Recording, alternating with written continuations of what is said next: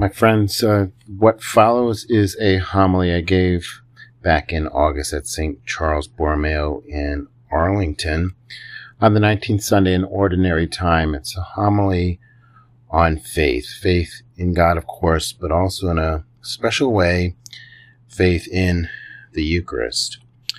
We get the definition in the readings of that Mass from Hebrews chapter 11 that faith is the realization of what is hoped for and evidence of things not seen.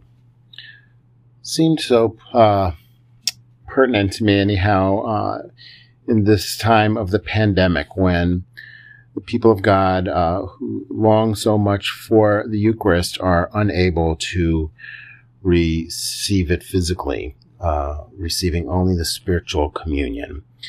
Faith is the realization of what is hoped for. This is a time, perhaps, when we uh, long for, we hope for, we truly are. Um, well, it's like we're in the desert. Uh, this desire that we have is being uh, stirred up in us, this greater uh, level of faith, the realization of what is hoped for. We do hope for this pandemic to end, and it will end, and we will be able to uh, come to pray uh, together and to receive our Eucharistic Lord again. Evidence of this thing unseen, uh, though, can still be obtained for us in a very beautiful, uh, not complete way, of course, but in the spiritual communion that we can all have, even every day, as we um, follow the live stream masses, the recorded masses at our own parishes or parishes uh, throughout our diocese and throughout the world. So I'd encourage you to uh, spend some time um, meditating on the readings from the 19th Sunday in Ordinary Time. They came from Wisdom chapter 18, verses 6 through 9. We sang uh, from Psalm 33. And then again, we went to, for that second reading, Hebrews 11, verses 1 through 2 and 8 through 9. And then Luke chapter 12, uh, verses 32 through 48, where we were reminded to not be afraid. Such good words, um, uh, reminder to us in uh, these difficult times of this pandemic. I'd encourage you to meditate with those readings and then to uh, just prayerfully listen uh, to this homily I gave back in August. And may God be praised. See you on the other side. God bless you.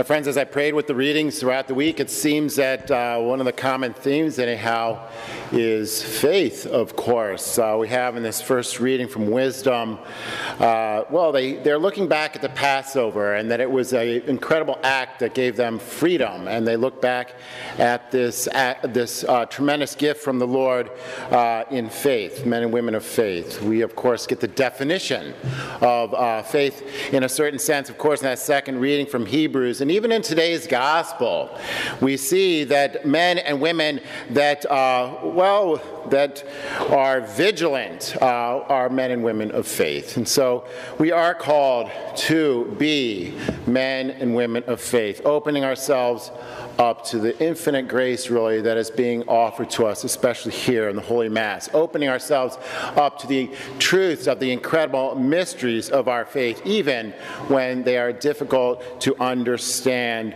or even to believe. Faith is the realization of what is hoped for and evidence of things not seen. You know, Abraham is such a great example. He's called even the father of our faith, and we've been perhaps talking and meditating upon his great life over these last few weeks. I know I've been uh, doing that and even preaching on it. He's such a good example for us. Recall his story. He and his wife Sarah, barren, and called at age 75 to go. Not a lot of directions. You are going to be the father of a great nation. I'm barren. Not sure how this is going to happen, but he went in faith.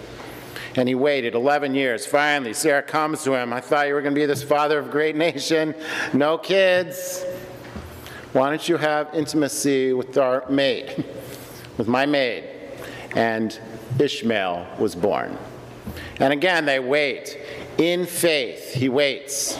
till he's 99, 13 more years, and he's visited by these three men, a symbol of the Trinity.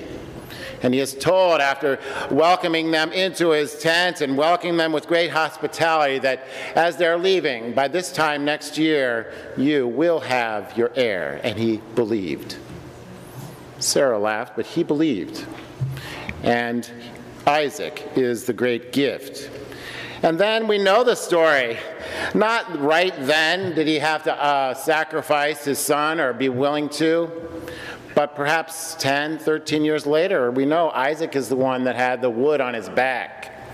After Abraham had a chance to truly get attached to his son, he's asked to sacrifice him. And then we see this beautiful line in, in today's, uh, well, he reasoned that God was able to raise even from the dead. God had told him his plan. He believed in his plan. He didn't know how it would happen. And then, even when his plan was seemingly going to be thrown away, well, he must have a way of doing this. Maybe he's going to raise Isaac from the dead. That, my friends, is what true and deep faith looks like, and it is a gift. It's a gift from our baptism, so we do have faith. But I can tell you, I know uh, firsthand, but it sometimes is difficult to have faith. We look around and we wonder perhaps sometimes, where is God? El Paso, Dayton. There's so many examples of incredible violence in our world cancer, mental illness, so many addicted, opioid crisis, infertility, so many struggling in this way. There's so much suffering in our world. Where is God in all this? It can be sometimes difficult to have faith. You know, I've been speaking about this pilgrimage I was on a few weeks ago to France and Italy. We're walking through the footsteps of St. Therese's visit to Rome.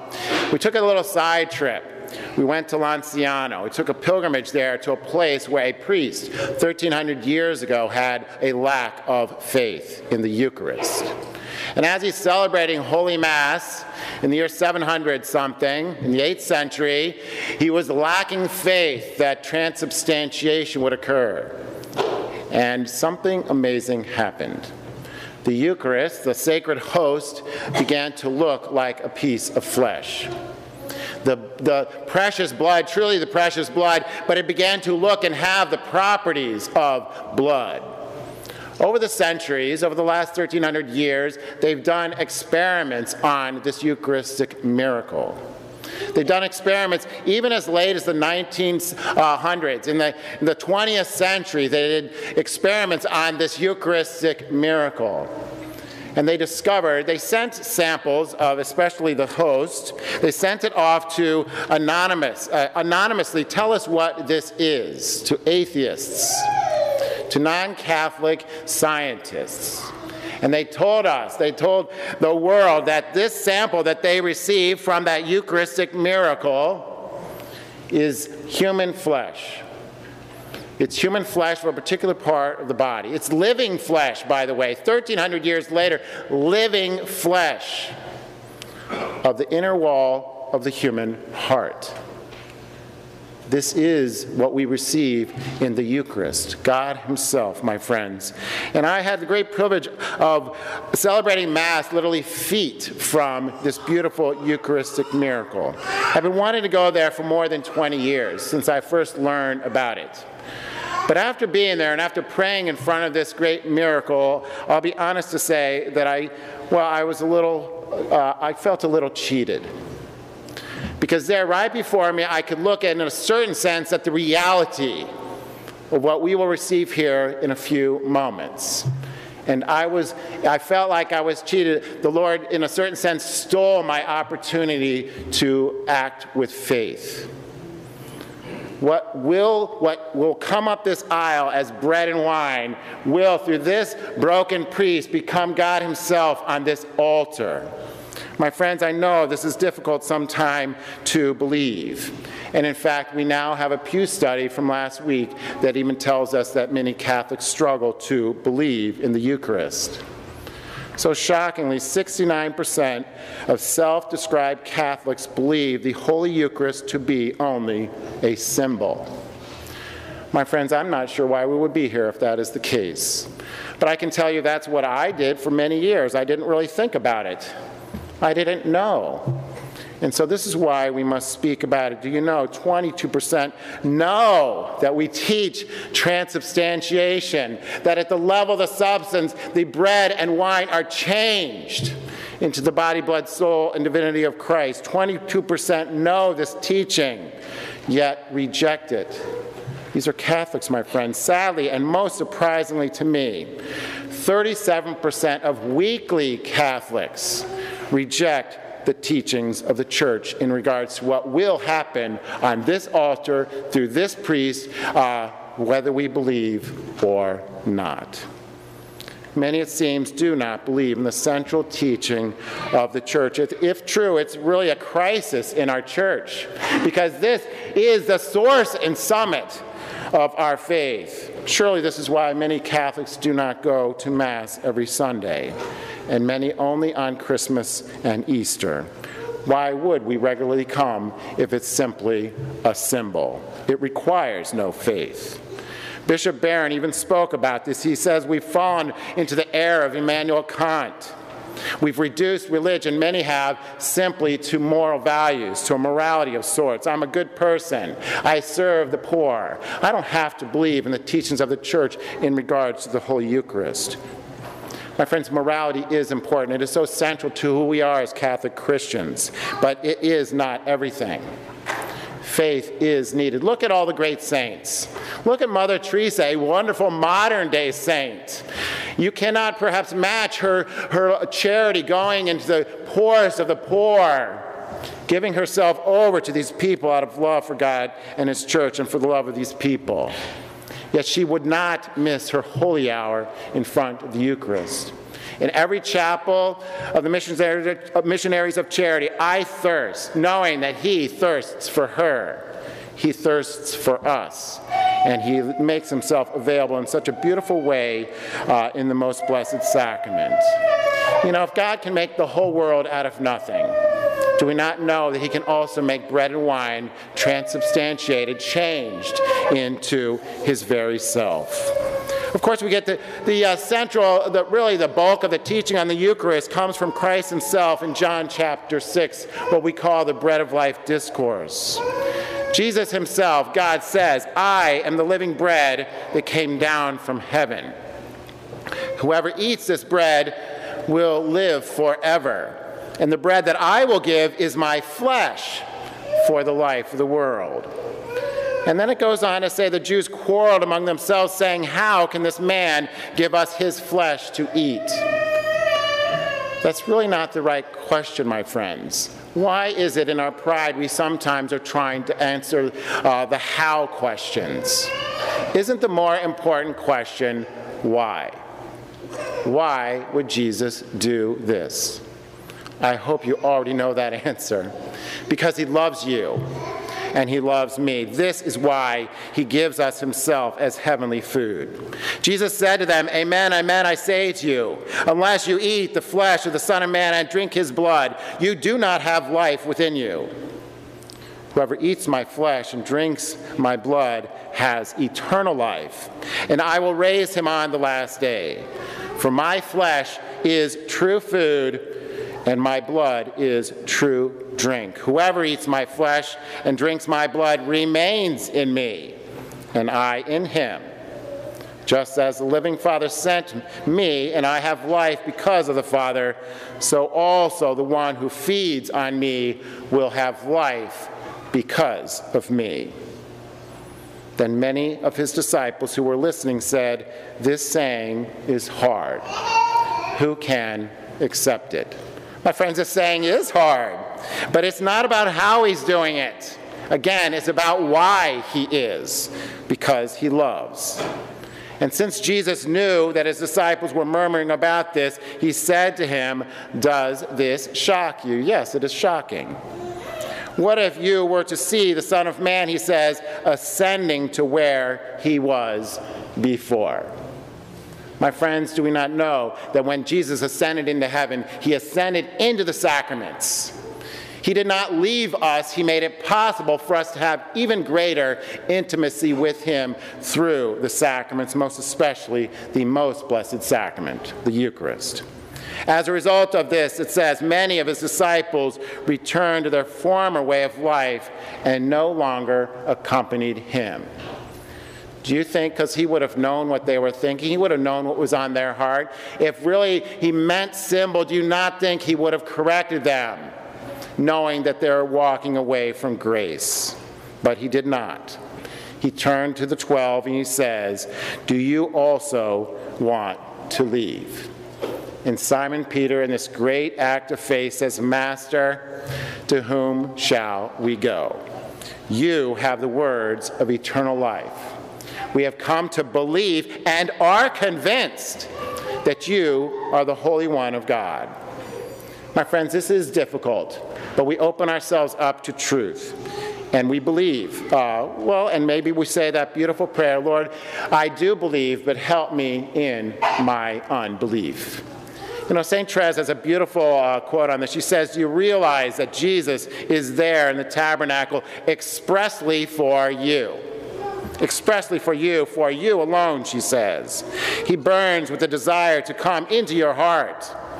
Go without fear then to receive the Jesus of peace and love.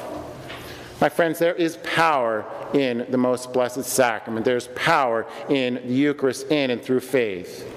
God has made himself manifest so that we can be more like him, so that we could find peace and joy, so we can find the freedom that he made possible for the people of Israel so long ago, as talked about in wisdom through the Passover, through faith.